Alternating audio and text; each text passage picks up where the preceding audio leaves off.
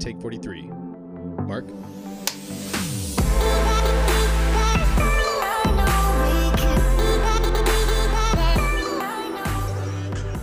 Hey everyone, welcome back to the Take 43 podcast. My name is Drew Williams. And my name is Aaron Colborn. Aaron Colborn, how are you, man? It's been a while. And what happened to the first 42 takes? So, okay, I had to spend a lot of time blowing my nose, wiping my eyes. I've been crying like a little baby because I just finished The Last of Us Part Two. Oh wow, uh, the video game. Yeah, yeah. It's it's been out for a couple weeks, and I sat down and like binged through it. I mean, I've had a lot a lot of free time on my hands, so yep.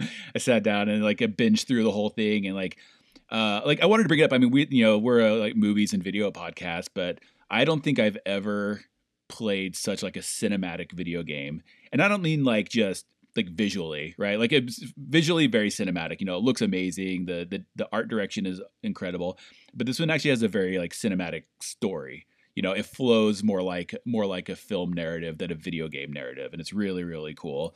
Um, and just you know, great characters. You know, very tragic in a lot of ways. Just really, you know, no spoilers for anything, but like just a very emotional game. Yeah, it's nice to see they're bringing some of that cinematic quality into video games, and you know, it's taken a while to get there simply because of the graphics and the renderings that they are dealing with. Right. But now you have this mix of awesome gameplay with great graphics, and then they bring in that cinematic feeling of all that lighting yeah. that they push into the story mode now, and it truly is something that that is eye appealing. I mean, I had never heard of that video game franchise, and I went back and bought the first one. So I'm actually playing the first one now, which Yeah, was man. I think that's from like 2011 or 12, and they've remastered It's it. like I think it was like seven years ago or something like that. Yeah. yeah, and they remastered it in 2014 for PS4. So I'm playing that now, but I've heard nothing but great things from The Last of Us Part 2. So I'm really excited to get my hands on that. It's it is funny that we're chatting about video games, but there is such a cinematic quality to that game that it's um it's definitely worth mentioning for sure. Yeah, definitely. Yeah, and the like the uh, the acting is really rad too. I actually noticed when I was watching the credits because yeah, I watched all the credits. Okay. Uh, like I said, I have a lot of free time on my hands. You watched Uh, video but it was, like, game one of the voice actors was uh, uh yeah, yes. So, but what I found out is at least one of the actors is like, you know, the acting's really good. Uh, but Patrick Fugit uh, plays one of the characters, and he's like, Oh, cool. uh, he was the kid from uh, almost almost famous. Like, he's a he's a great actor, and so to see that, I was like, uh, it's really really rad that like legit actors are are doing these, and it, and it comes across like they can really. Um, you know, they can really get across emotions that, like, you know, old school video game actors couldn't quite as much. You know, Absolutely. Naughty Dog killing it with Uncharted 4 and The Last of Us, man. They're Yeah. just crushing it with those fun Yeah, games. dude. Never been a huge gamer, man, but like with all these games that are coming out and stuff, I've, I've been having a blast in quarantine, just, you know, shooting some zombies and, and having fun with it. Yeah, dude, it's a good time for sure. Uh, you know what's maybe a little less of a good time, according to a lot of people, is uh, post production. Yeah. I mean, so I would like, like, give me on a scale of one to ten, Drew, and like, I want you to be honest. Like, scale of one to ten, like, where would you put post production in uh, in terms of uh, liking it? Okay, so li- 10 being I like it the most, right? Um, Ten being you love it, man. Want to want to do nothing but it.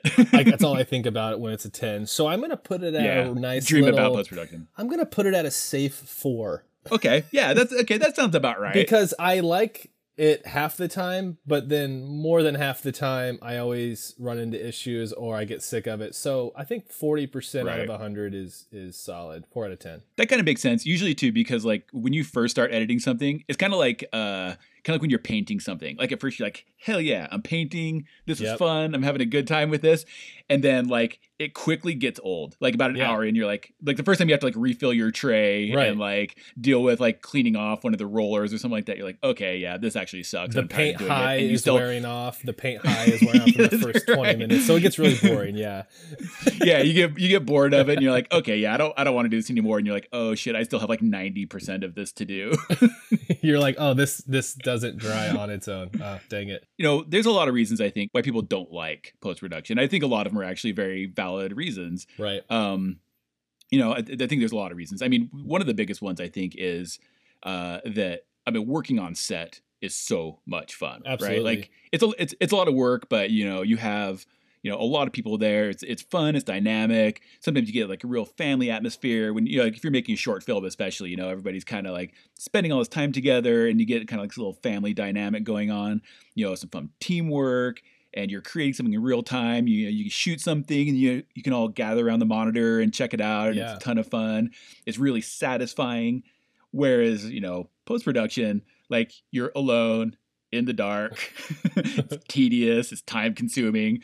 And something I was thinking about when when when I was uh, kind of writing up my notes for this, um, it's like a jigsaw puzzle that doesn't have a correct shape at the end. You know? Right. Yeah, yeah, yeah. like like it's like if you bought a puzzle and uh, it says like choose your own adventure. Like what does that even mean? You know? it's like uh, it's You know, like playing The Last of Us, except there's no cinematic storytelling. It's just you just kind of run through and shoot things, right? That's right. Yeah, not knowing if you're going to end up anywhere. Yeah. like you might, you might, you, you might, you might get halfway through and be like, "Oh, okay, I went the wrong direction, and there's actually nothing over here." well, you're you're exactly right because you spend time on set and you develop this almost community style family, and you know they're Right. you're there for an agenda, but you very much have a goal and a plan, and everyone's in it together. right. Whereas when you're sitting in, you know, a dark office uh, with just your computer light hitting you in the face, and it's almost like you're an anonymous character, right? You're just you're just trying to get yourself Yeah, through it. just like just just hacking the planet. Yeah, just hacking the planet. Um, let me ask you this before you dive any farther, because yeah. uh, this is this is going really well. But what would you rate out of one out of ten your love for post production? I would say about an eight, Okay, actually. yeah. Uh, yeah, and I'll, and I'll go through some of the reasons why that is for me, and a lot of it just has to do with kind of, uh, you know, your personality, and just the way your brain works. Um, but I like I generally, uh, I generally really enjoy editing, and I think that's because I, maybe I've been doing it long enough that I have. When I'm in the middle, I have a sense of what the end can be, and I find it really satisfying when I'm able to make that happen, or when I find something different inside of that.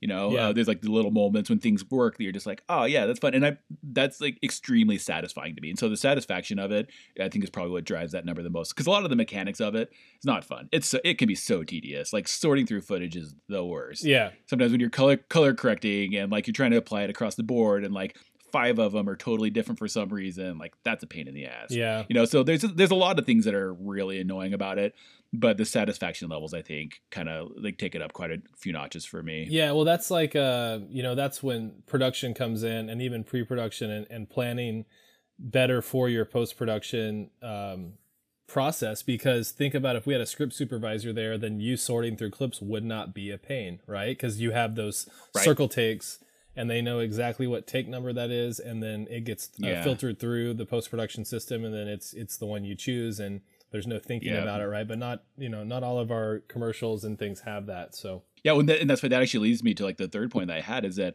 a, a very common attitude, especially like if you're just the editor, say you know you're not not a one man band or even a two man band, and like you know somebody else shot this thing and you're just an editor for hire, uh, you know we'll fix it in post is a pretty common attitude. yeah. That's your that's your favorite Yeah, like- favorite word, I'm sure. Yeah, there's literally been times where I've been sorting through footage and uh, I heard you know somebody say. Um, oh well, uh, I'm sure we can clean that up in post. And like, sorry, Aaron. like, are you like you kidding me? Right? You're just like shoving it in my face now. So and like, and I think that's actually that's a reason why some editors can be so salty. You know, they feel like they're cleaning up other people's messes sometimes. Yep. And like, sure, that's not always the case, but like, it's it's a pretty common attitude. I mean, enough that it's a joke. You know, Right, a, yeah. a very common joke. Yeah, right? I've actually seen I've actually seen T-shirts that say "Don't worry, I'll fix it in post," or "He'll fix it in Right. post," or "We'll fix it in post." Um, I think they Right, sold exactly. those at NAB um, at the little uh, store area. Probably, but yeah, like there's, I think there, there's plenty of legitimate reasons to not love post production. Right. Uh, I think is the point. I mean, there's a lot of things to like as well. If it's something that you've you've chosen to do, there's probably a reason why you want to do it. I mean, in some cases, it's a it's kind of a good entry point into doing video production because it's not something that necessarily requires a team. Like you because Right. you can do it on your own. And like and that's kind of how I started out. I didn't have a team that I was working with, uh, but I could really get at editing uh, on my own and and see results from it and learn from it and learn a lot about production in the process. Yeah. So let me ask you this: What is post production to you? Then, what is post production? there, there's a lot of answers to that, but I think uh, for for me, the main thing is you know you're you're fundamentally retelling the story, right? You're not painting by numbers. Again, it's not that puzzle, you know, um, that that has a definite outcome. It's like a you know, it's a puzzle that you know instead of having a picture on the front, it says I don't know dinosaurs maybe. Right. possible. Uh, so it's, it's it's retelling the story. You know, um, something I've heard before is that, and and this this applies a little bit. You know, there's two different kinds. You know, there's there's doing kind of commercial video production. There's also filmmaking, and a lot of most of this applies to both things. They they all have their nuances for sure. Yeah. But you know, you, you you're essentially retelling the story you're trying to tell, whether it's a product story or a you know or a narrative story, three times. You're, you're shaping the story uh, when it's being written, uh, shaping it when it's being directed and shot, and then the final. Uh, I mean, you could say the final rewrite of the story happens in editing because it's it's a fundamental retelling of it. Um, because things you kind of planned on for the shoot may not look exactly the way that was in your head and there's a new way to kind of show that in the edit Right. um, and you know all the and all the different things that aren't necessarily on top of your mind when you're shooting um, like w- once color correction's done and kind of like the type of color correction whether it's like low contrast or high contrast dark or lighter and there's so much you can do it uh, the kind of music you add any sound effects you add just what you show like when someone's talking you know versus you know are you showing them are you showing the item they're talking about just so many things completely change like the vibe and the feel of the story Right. and so it, it could be a, a very different thing than what you set out uh, to do at the beginning. Yeah, well, I think too, like you're saying, you know, kind of fix these things, and, and maybe it's not thought about in production. But I will tell you, a good DP knows exactly what color that thing's going to look like when it's done, or they should. sure. They'll have an idea, right? And For they, sure. they know what if they're shooting it in raw or they're shooting it in log or whatever camera they're using. Like they they do have an idea of that, but once it mo- and if you have a good team and everything gets executed correctly if you have a good team doing that and then once you move it into post production you're technically just polishing right you're you're building the Right. story and then you're polishing what was what was already made now if it didn't go as planned what you're saying and it was shot maybe in the wrong format or that's just really bad right there like you've Yeah, you've almost already not good. yeah, but if, if it maybe wasn't shot in a log format and it should have been, then you know there are some there are some steps that you're going to have to take that are extra for sure. Sometimes there's other reasons why color changes. Like here's here, an example is uh, Kill Bill Volume One. Uh, they had this big sequence at the end. I actually think you talked about this on uh, one of the other podcasts, Yeah, House of Blue Leaves. Yeah, Yeah, it's like this big battle, and like she's got these uh, you know swords, and she's just cutting people up. Well, they the ratings board wanted to give it, I think, an NC-17 because of all the violence, and so they actually changed. It had got to this point in the edit where she like plucks out somebody's eyes, and it switches to black and white right then, um, so you can't see the color of the blood. But uh, my guess is that. I mean, and it builds up to that point. So you can see in the edit, the edit changed because they're building up to that eye plucking moment to change it to black and white, where that probably wouldn't have been the case if it just played out like normal. So there's this external factors that can shape the way you edit, and so it came to this this narrative peak at this point when it otherwise wouldn't have. well, and that's that's Quentin Tarantino doing his thing too, and making sure Right. he's breaking some rules and telling the most creative story visually that he can. for sure. That that's Quentin all the way. So, but back to talking about what post production is is a, a metaphor I like to use a lot is is like a clay sculpture. And granted, I don't know how to like I don't even know the steps really for uh, sculpting in clay. Like that's not not a thing I've done. I'm not like I'm not like in Ghost where I'm on like the The wheel. you know the uh, the pot the pottery wheel. but like but but I think I think some of the same things uh, apply. You know, like you have your big lump of clay there, and like that's your footage, and so you're like there's something there, but you still have to kind of find find out what it is inside of there, and you may have what you want to end up with in your head, a sketch of it or whatever, or some sort of instructions. But along the way, like you still have to make those grooves. You still have to make it look like the shape that you want it to be. Right. Um, so, I'll, so that, that that's a metaphor I use a lot. I'll probably go back to that a few times. Um, it also also can be kind of like blueprints for a, a building.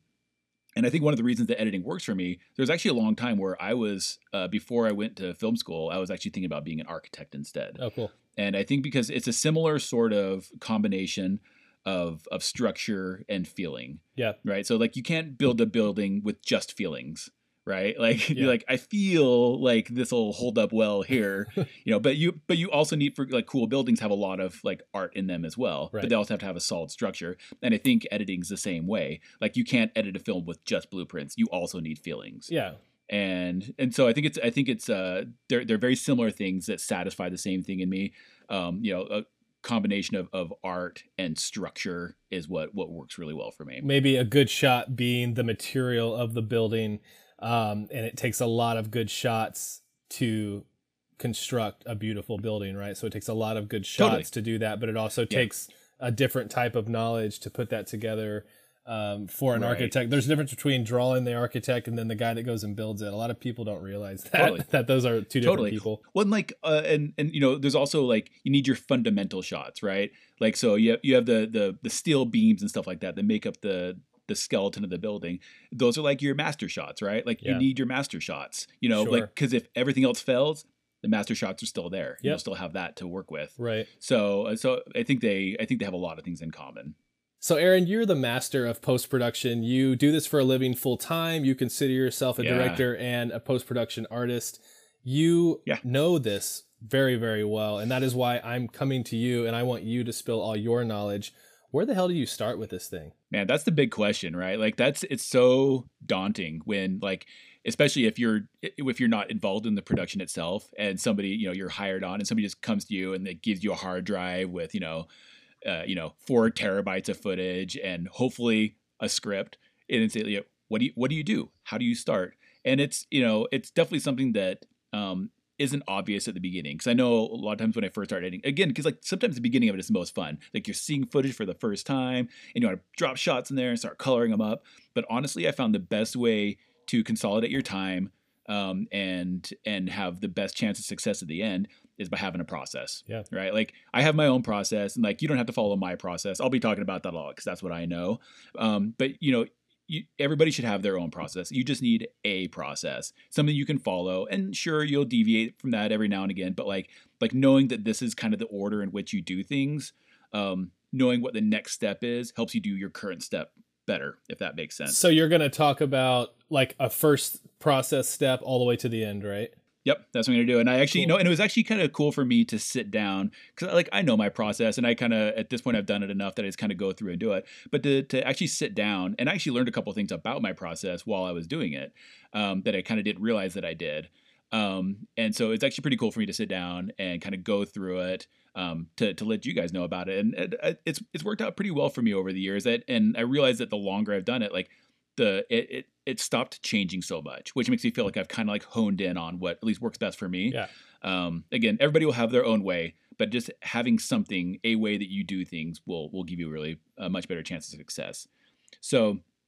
First thing you got to do though is organize. Like uh, editing is have organization. If you don't know where things are, if you don't know what you have, you're not going to be able to get the best uh, the best edit out of it. Hmm. You know, if you're missing shots or or if you're spending you know an hour looking through stuff for one particular shot, whereas if you had like at the beginning organized all your footage, you would know right where it is. You save yourself a lot of time. So organize. You know, sort through all your footage. You know, use your bins or your whatever whatever editing program you use. I, I use Premiere mostly. Uh, a little bit of DaVinci Resolve lately. Um, but you know, all, all of them have different bins where you can organize your footage. You know, group them by you know interview and who's in the interview, uh, by B-roll, by location. You know, what whatever it is. You know, spend some time getting to know your footage.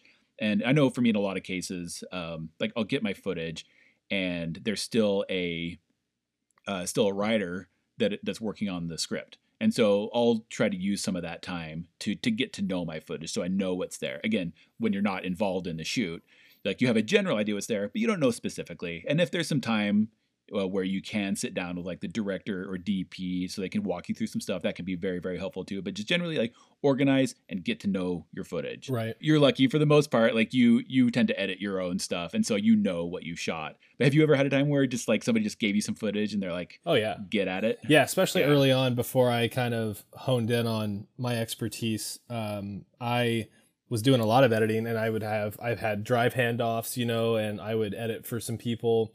I did uh basically they went to this this nonprofit organization went to Africa, shot like a week's worth of footage, had no agenda, just shot a bunch of stuff interviews and there was just a lot of b-roll of kids playing and all kinds of different footage and i had to go in and kind of shape a story out of this and you talk about time consuming and confusing. Luckily the only reason i did it though is they were paying by the hour. So if they pay by the hour and they say Oh, they're gonna okay that's all right yeah so, yeah, so that's different. Whereas you're like, okay, set rate for this, like you don't really ever know how long Right, that's actually going to take you. So since they paid by the hour, I was I was you know super interested in doing that for them.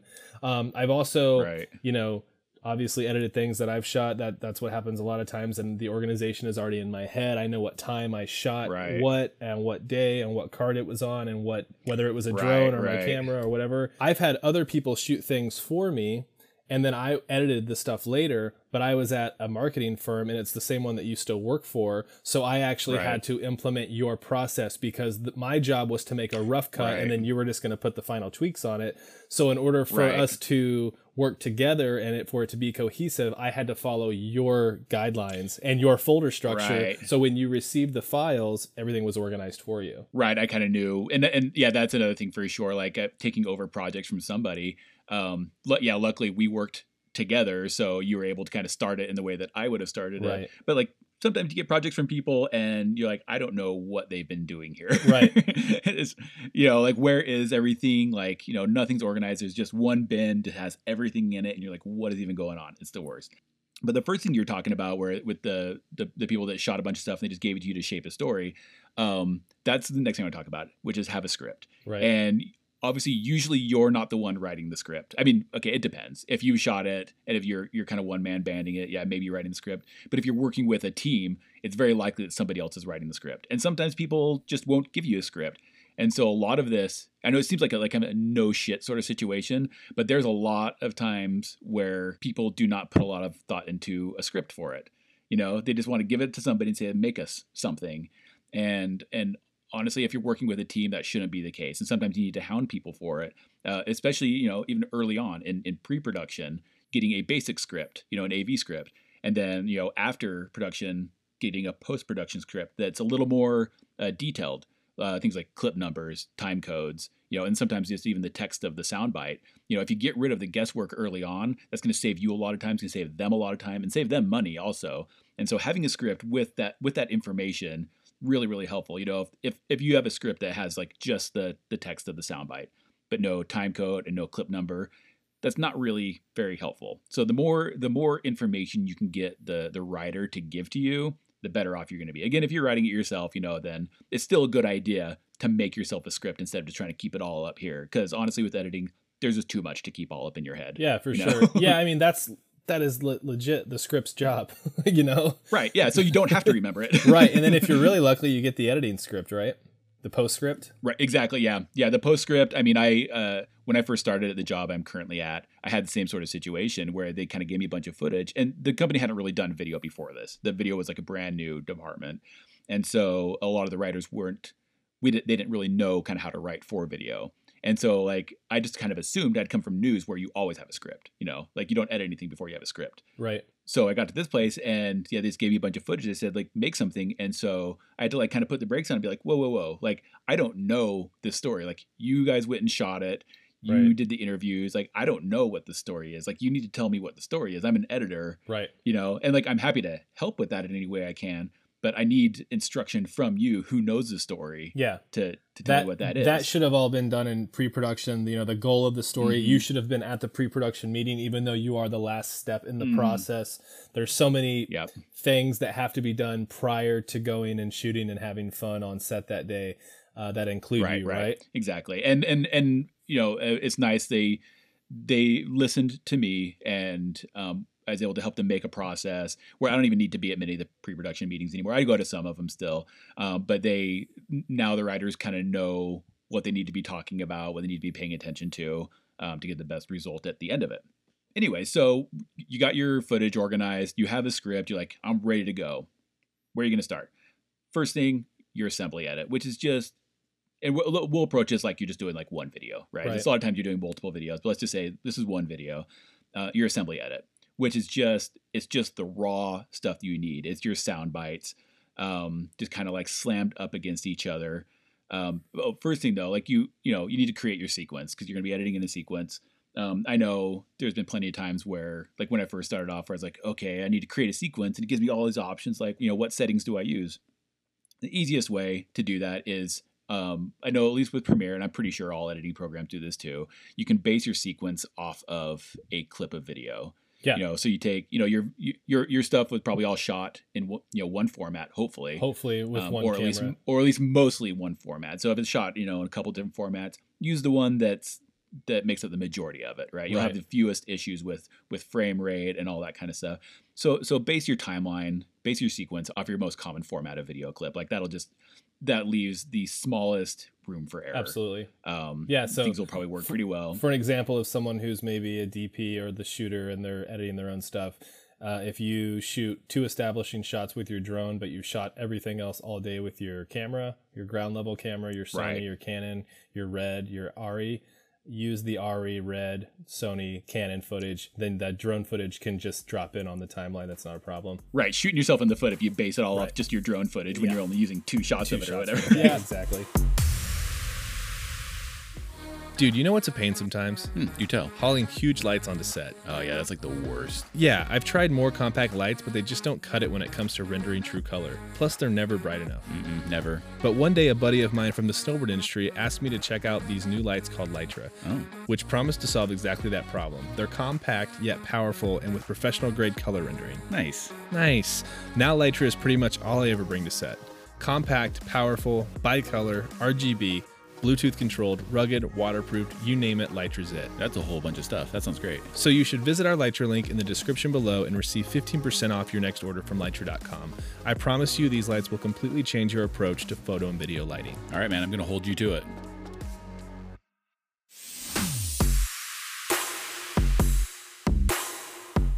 So what you're what you're really thinking about here um, is is the story. You know, like I know there's this excitement. You want to jump into like the, the cool B roll you have. You know, like sound effects, the color. Just you know, it ignore all that stuff for now. Think about your story, mm-hmm. right?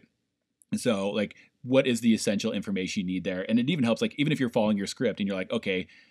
Sometimes you don't realize until you get it in the edit. Like these two sound bites next to each other kind of repeat the same information and then you know you either you can make that decision or if you're working with a writer you can go to them and say like hey i think we should maybe axe this and it's good because it lets you just focus on the story and getting that right and honestly the rest of it will go much quicker you know because like if you if you're not thinking about it you just start throwing b-roll you get to the end and the client's like uh, those two sound bites say the exact same thing and you're like oh i didn't even you know think about that Right. you know you get rid of the, the more the more problems you can get out of the way with early the better off you'll be just kind of in general That's good info, man. That's great info.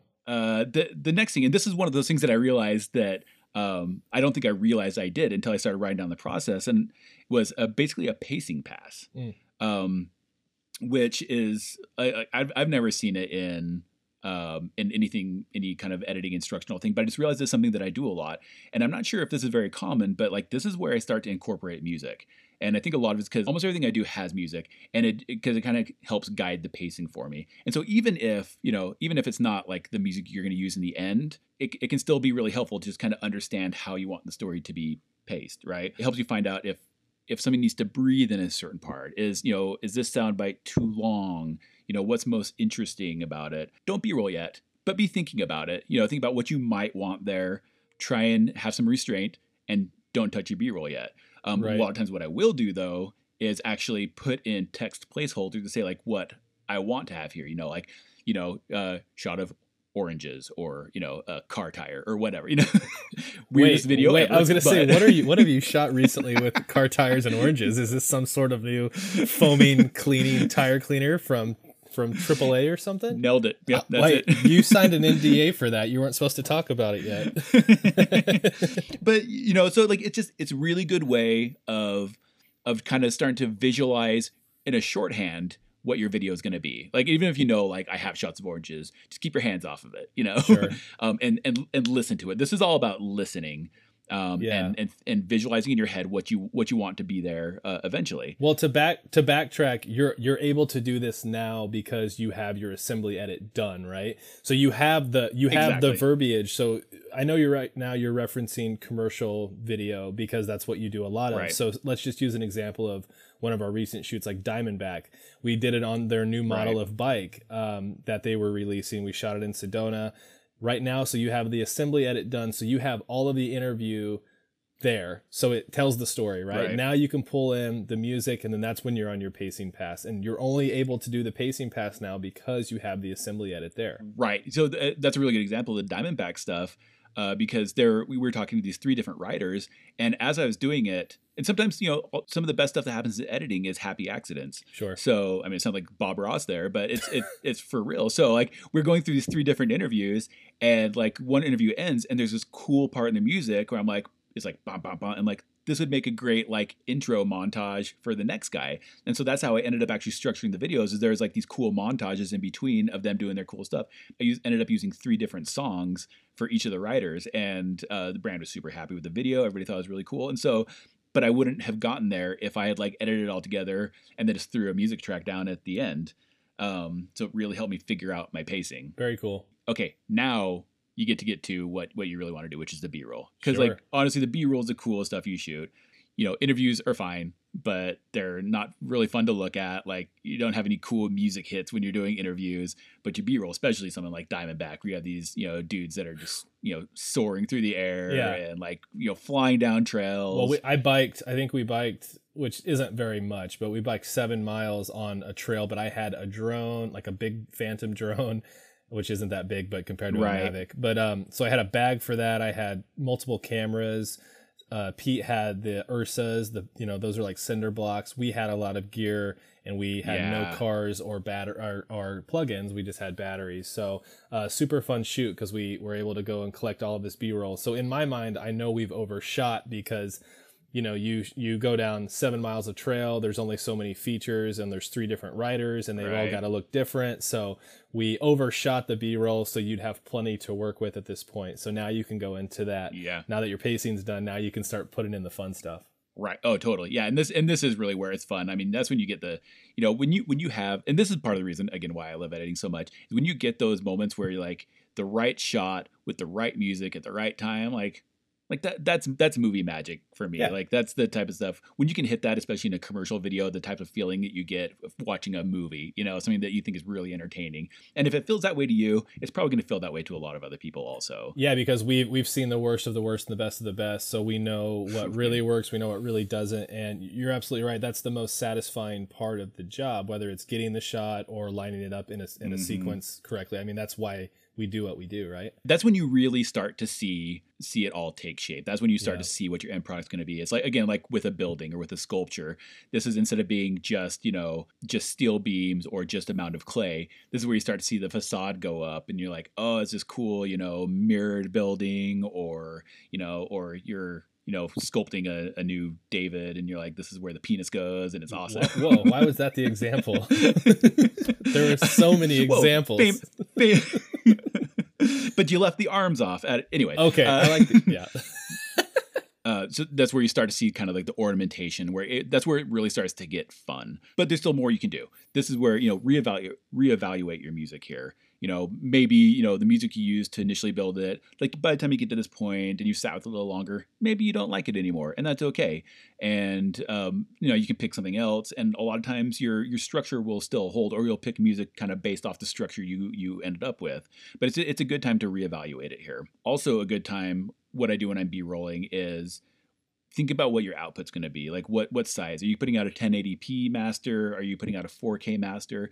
And so now's now's a good time to think about that because um, if you're if you shot it in 4K, this is a, as an example. If you shot it in 4K, but you're going to output at 1080p, um, you want to change your sequence to be what your output size is. So if you have a 4K clip that you maybe already used once and you want to use a similar part of the clip, uh, but you want to punch in on it. You know, if you want to reframe, like now, now is a good time to start reframing that stuff, and it'll give you a lot more options with your B-roll. I mean, there's been like with the with Diamondback again. I used. Uh, you said you overshot it. I used almost everything, and there's actually a couple of things I wanted to use more than once. Maybe because talking it's a cool shot, but also talking about something specific that's pointed out later. Right. Um, so I might use like the wider shot for just when I wanted to show it. But then, you know, I mean, if you're shooting in 4K and exporting at 1080p, like you can get a lot more mileage off that and really kind of punch in on it before you start to lose any resolution. And sometimes you can even go past that a little bit. You know, 110% when you're shooting at 4K, uh, you can still get away with that a lot of times. Yeah, absolutely. Well, it's good that you had options too, because there's obviously the exact opposite of that, and then you have a much bigger problem. Right. right. Yeah. That's a, yeah, that's way worse. And then you have to like use the same shot 10 times.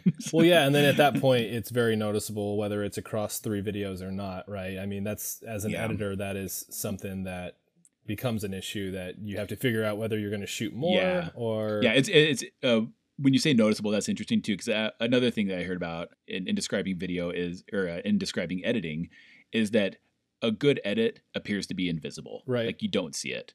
If you don't see the editing, if people watch a movie and they honestly don't think about the editor, don't think about the editing, you've done a good job. yeah Um, when people start to notice the editing, that's usually, I mean, some, yeah, there's flashy editing for sure.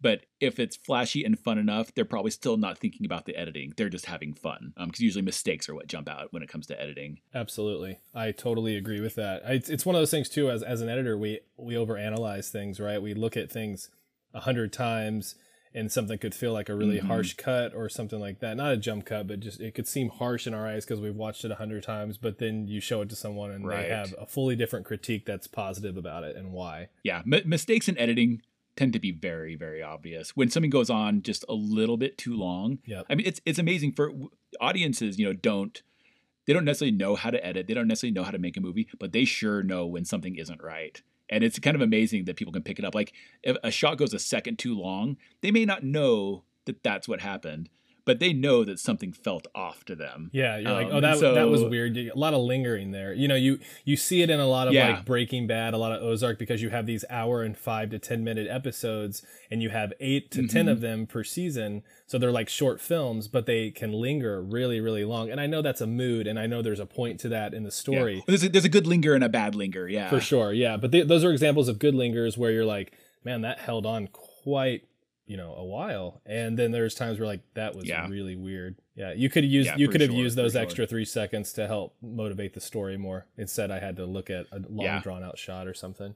Again totally you're totally rewriting the story as you're as you're editing you know it, all those things give different different emotions different feelings. Well so we have we have the b-roll down now. Let's Yeah. now that now that the b-roll's down we have our pacing pass done the assembly's there. So at this point we have a pretty decent story but nine Yeah. times out of ten it's probably more than you actually need right? For sure. Like it and so this is a good place to do like some housekeeping. Uh, one thing i do uh, is if you're doing something that has motion graphics in it you know if it's lower thirds stuff like that or if it's full screen motion graphics it's taking place the edit put some placeholder text in there if you're not doing the motion graphics.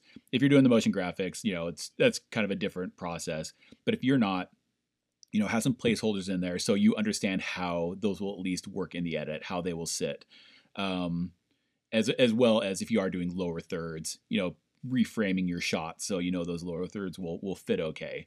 Um, but then also just go back to the beginning at this point and start watching through it. Start tightening things up. You know, just be. This is the point where you can start to be a viewer more than the editor. Sit back and just go. You know, honestly, take a little bit of a break from it too. You know, go do something else for a little while. Get your brain out of it because when you're so deep in it, sometimes you can't. You know, seeing it's seeing the forest for the trees. for sure You need to get out of it. You need to get a fresh perspective on it. And also, not a bad idea to have somebody else watch it. Not even a video person necessarily. Sometimes I'll have my wife uh, watch stuff, and um, and she'll she'll say something that I didn't even think about. I'm like, oh, that's a really really good point. my man my man. uh, it- taking criticism is, is good. You know, uh, you don't always use it, but it's good to hear it. And Right. uh, sometimes they may be they may be right. So yes, go back to the beginning and just start watching it. And if something weird pops out, stop for a minute and go like, okay, why does that feel weird? Is it again, is it too much of a pause, or is it Yeah. some you know a boing sound effect when you know somebody's falling off of a building or whatever? You know? yeah, yeah, no, totally. I've I've had Brooke do that as well, where she'll come in and she's gotten used to it now, so she'll come in and intentionally pick it apart, but Right. because that she knows she can, but she'll be like, oh, that's off, and it's like, you know, that's why I told you it was a rough edit, you know, like, right. Little- Exactly. Exactly. but um, no, I think those are great examples. Just having uh, different eyes on it is extremely important, especially when you've looked at it for a It long is. time. It is, yeah. And like, so, you know, do it a few times, go back and just watch it from the beginning. And especially if you've, you know, watched it and then hit a spot that you ended up having to do an hour's worth of work on or something like that. After you're done with that, go back and watch it from the beginning again. Obviously, this will change depending on the length of it. Are you editing, you know, a two hour long movie or are you editing, you know, a one minute long video? Yeah, but get back to a point where where you can where you can have some context for what you just fixed and and see it through and and get a feeling for how it flows. Um, do it a few times. You know, the, t- the tightening pass is really helpful. Also, a lot of times, uh, again, more sound bites will jump out there where you're like, oh, I actually don't think I need that. Or an um that earlier, like, I can get away with keeping that um. That this time you're like, yeah, no, that um is sticking out like a sore th- um. And There you go. Love it. um, So like I, I Um, definitely know what you mean. You're like, uh, well, it's it's not important now, but then as you start tightening things up and it starts to get you know pretty polished, uh, you're like, you want to take out that. It starts uh, to uh, bother uh. you. yeah, absolutely. yeah, you're like, yeah, it's starting to drive you crazy. Whereas before, you're like, oh, I've already taken out twenty. Like, I can get away with with without getting rid of this one. Yep. And uh, and then you get to this point, you're like, okay, the rest of it's pretty rad. And then you you hit that um, and you're like, oh, this is this is the worst. So now that everything's tightened up, you have a lot of good B-roll. Your pacing's good. You have the assembly edit done because the story's there. What are the next steps? Obviously, maybe some audio or color or something. Yeah, yeah. So next is like the finishing work. I, I would consider at this point you should have very close to a. I mean, you, you picture lock at this point, right? Yep. So like, when you're doing movies, you get to a point where the edit's done. You call that picture lock, and that's when you're not going to change the edit anymore. Obviously, things don't always work out that way, but that's the hope that you're to that point where you can start working on finishing work and not have to change the the structure and the base level of of the edit anymore and that's why earlier I said, you know, maybe don't start on coloring or doing any audio yet because you don't know at that point whether or not it's even going to be in the edit. Yeah. You know, you may not use this shot of B roll that you were sure you're going to use at the beginning. So if you save this stuff for last, you can save a lot of time.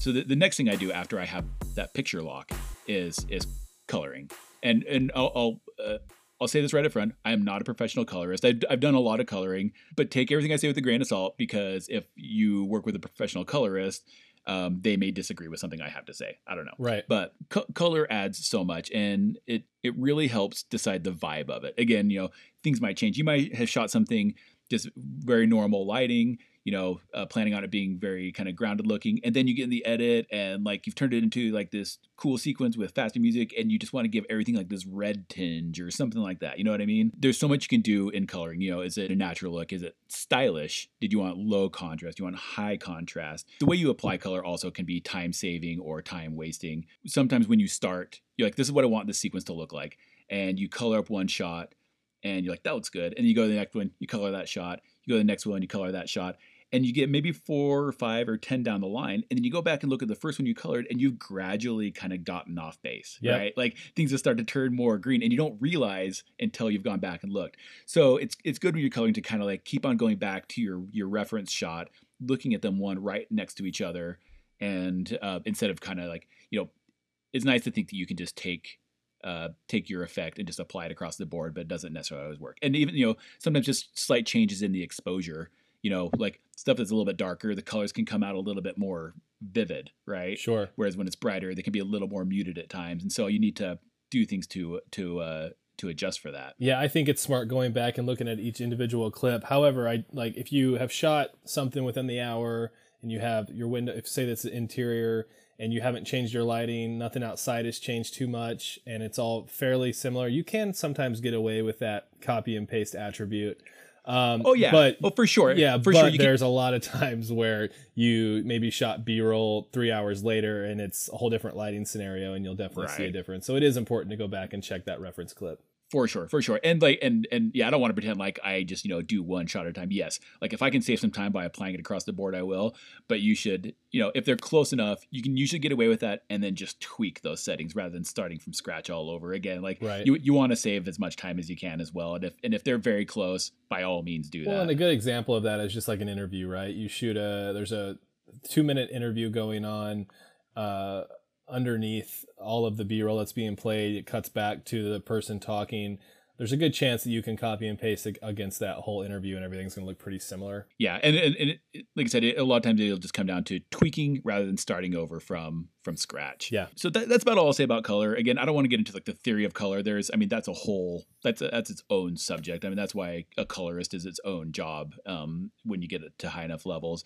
Um, but just the the method for doing it, make sure you kind of have your reference clip and you're going back and making sure all looks the same. It's just so easy to just gradually get off base and then you find you've wasted an hour Yeah. and done something, you know, done something completely wrong. Similar, so the next finishing thing, and this is usually pretty much my last step um, in in the actual putting together of the edit is audio. I mean, you know, usually, and again, another disclaimer: not an audio guy. Right. I've done a lot of audio. I found a lot of good tricks and stuff like that, but I'm I'm not like a professional audio person that that's like my job. So your mileage will vary uh, out of what I say.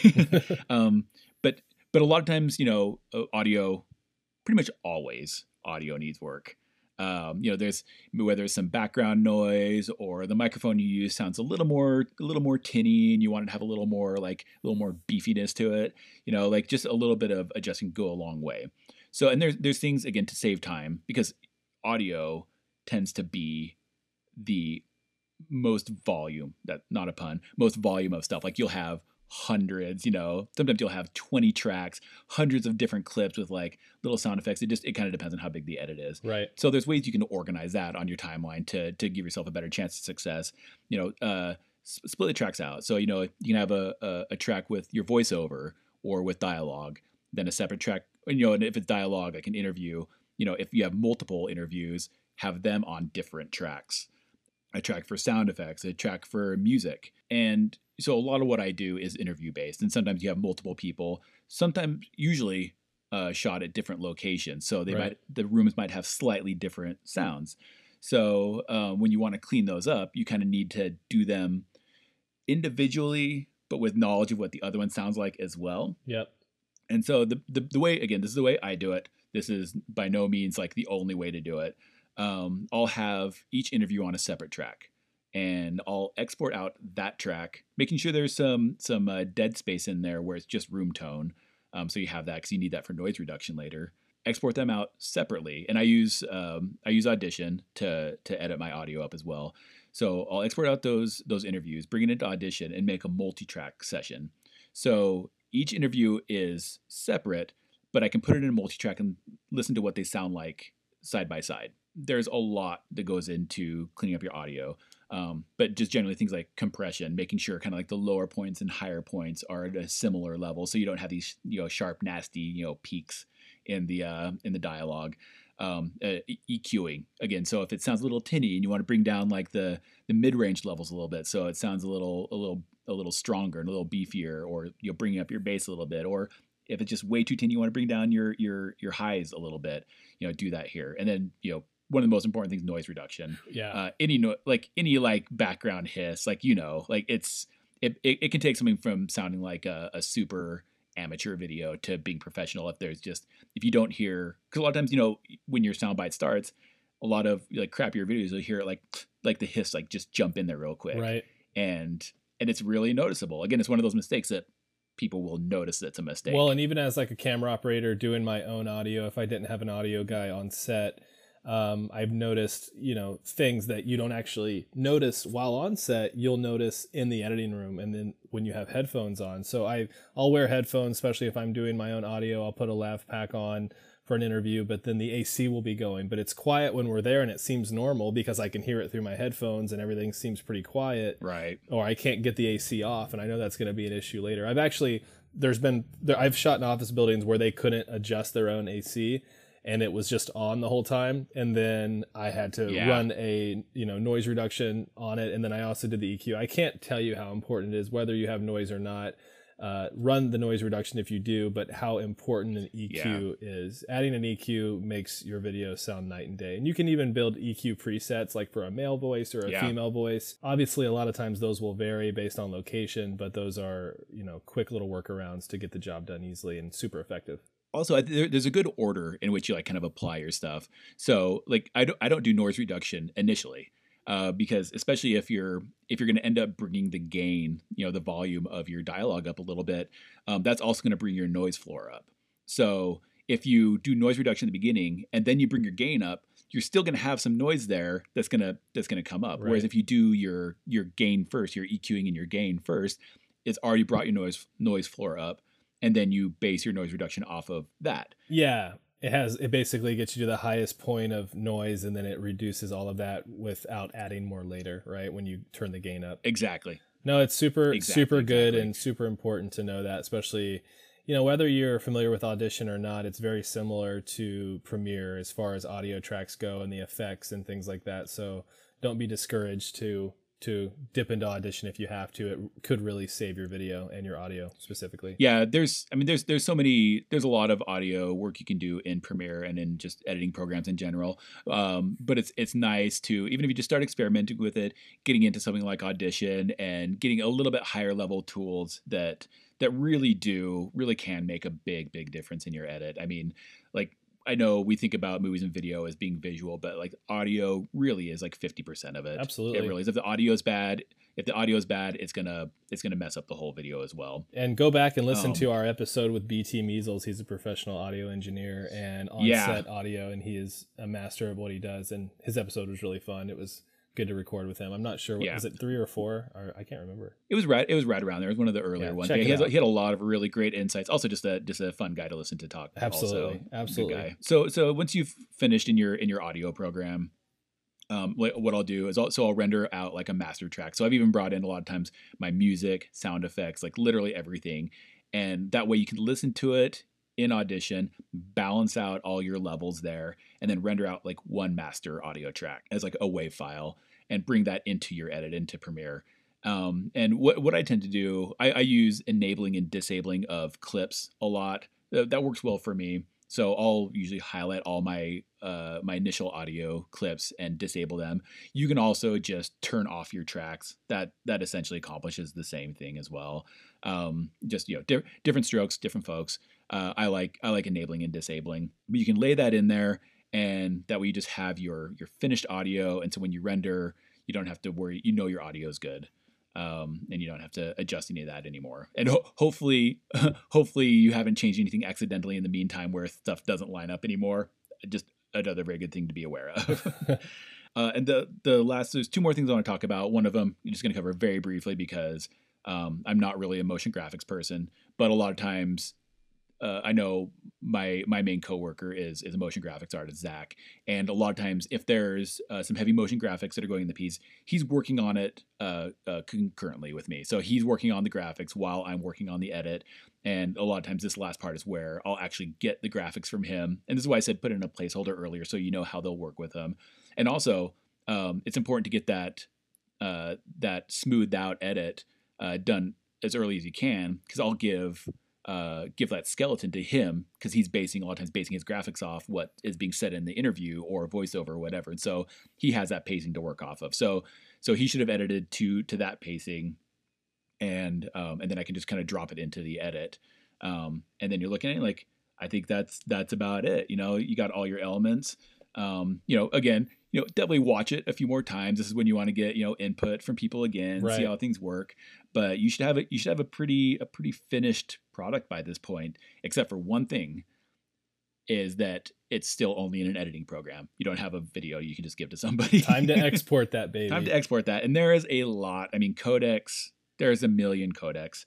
Um, you know, what do you use for what? You know, what's the use going to be? Why would you do it this way? What size? Well, hopefully you've already figured out your size, and and again change your sequence to be that. And that that makes this part a lot easier. So you're not, you know, you don't have a 4K edit and you're like, okay, I'm exporting to 1080p, and then it like down reses here. Like you should you should have pre-prepared pre-prepared you should have prepared for this already so you at least know the size um and uh, like honestly though anymore like there's i mean there's a million codecs out there um, for a lot of different uses but i would say anymore this is just a number but 90% of the time things are in in h264 anymore Mhm. i mean it's one of the easiest formats a little more h265 now but it hasn't become super widely for used yet web, right? It's it's anything for web, YouTube. yeah, if you're putting something on YouTube or Vimeo Yeah. or for somebody's website, the likelihood is that you're going to be using Yeah. uh, H264. It's going to be an MP4. Right. Um, and and there's a lot of great presets. Premiere has a lot of great presets. After Effects has presets. Everything has presets.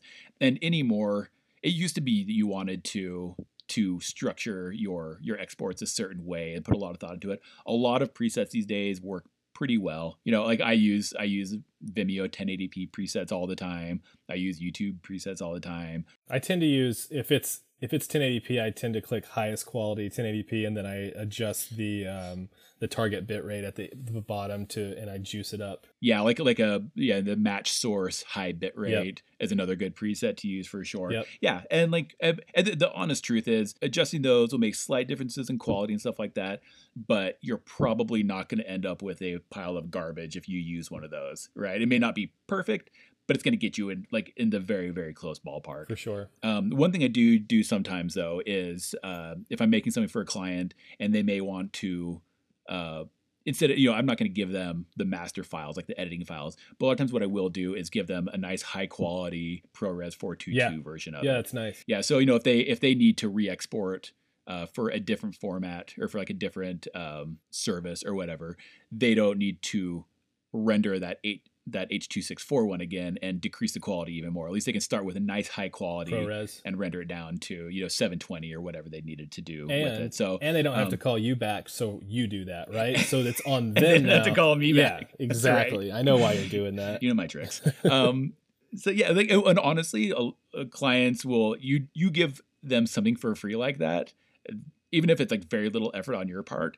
like they'll think that's pretty dope. A little can go a long way when you give them that full uh, ProRes 422 file. Yeah, people love freebies, and Yeah. so you know that's going to reflect positively on you. Might get you a little more a little more work in the future, or might uh, make them even go a little bit easier on criticism for the edit. You know, Right. it's it all that all that stuff goes a long way. So I mean that's that's pretty much my process. There's a lot. I mean that is by no means comprehensive. Like there's so many little nuances that go into editing, and you know, and then the audio and motion graphics. Like we had we had BT on to talk about audio. At some point, I'd love to have uh, somebody that does motion graphics or even effects Yeah. you know come on and talk about kind of their process with that and and again a lot of it is just my process you know your mileage will vary you'll have things that work better for you but again it's having a process Mhm. uh, be organized have a process and and follow your process where possible deviate when when that works for you as well and you'll you'll come out looking good i guarantee it I guarantee that, man. All your stuff looks great, and I really appreciate you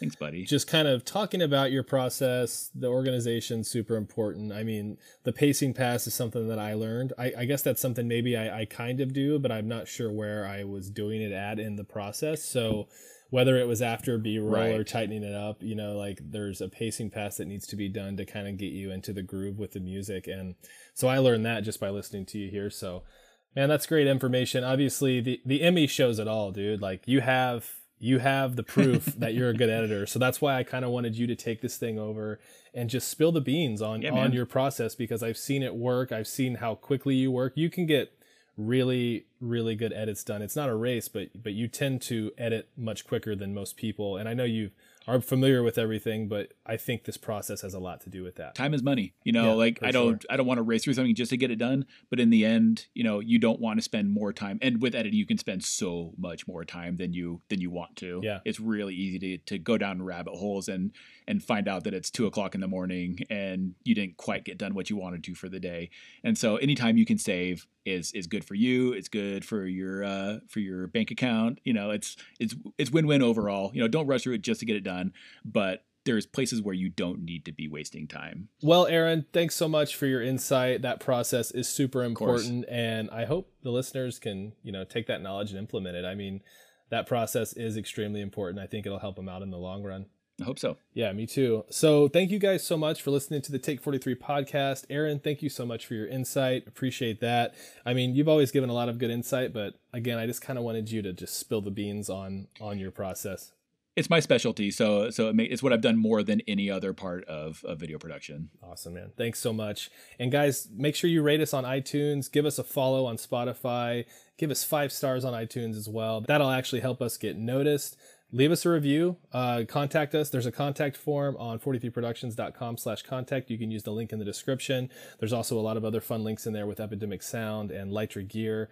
Uh, be sure to click on those and check all that information out.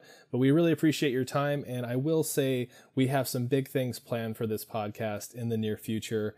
And I'm really excited to So excited. yeah, I'm really, really excited. That's about all I can say at this point. But there's some really fun things down the pipeline from guests to brand collaborations. There's a lot of really good things that are about to happen with the Take 43 podcast. So thanks for bearing with us. And I hope everyone is safe out there. Be nice to each other. Say hi to people. Keep your distance safely. mentally hug them from a distance. Do what you can, but just be nice to everyone. Stay safe, everyone. Thanks, guys. All right, love you. Bye.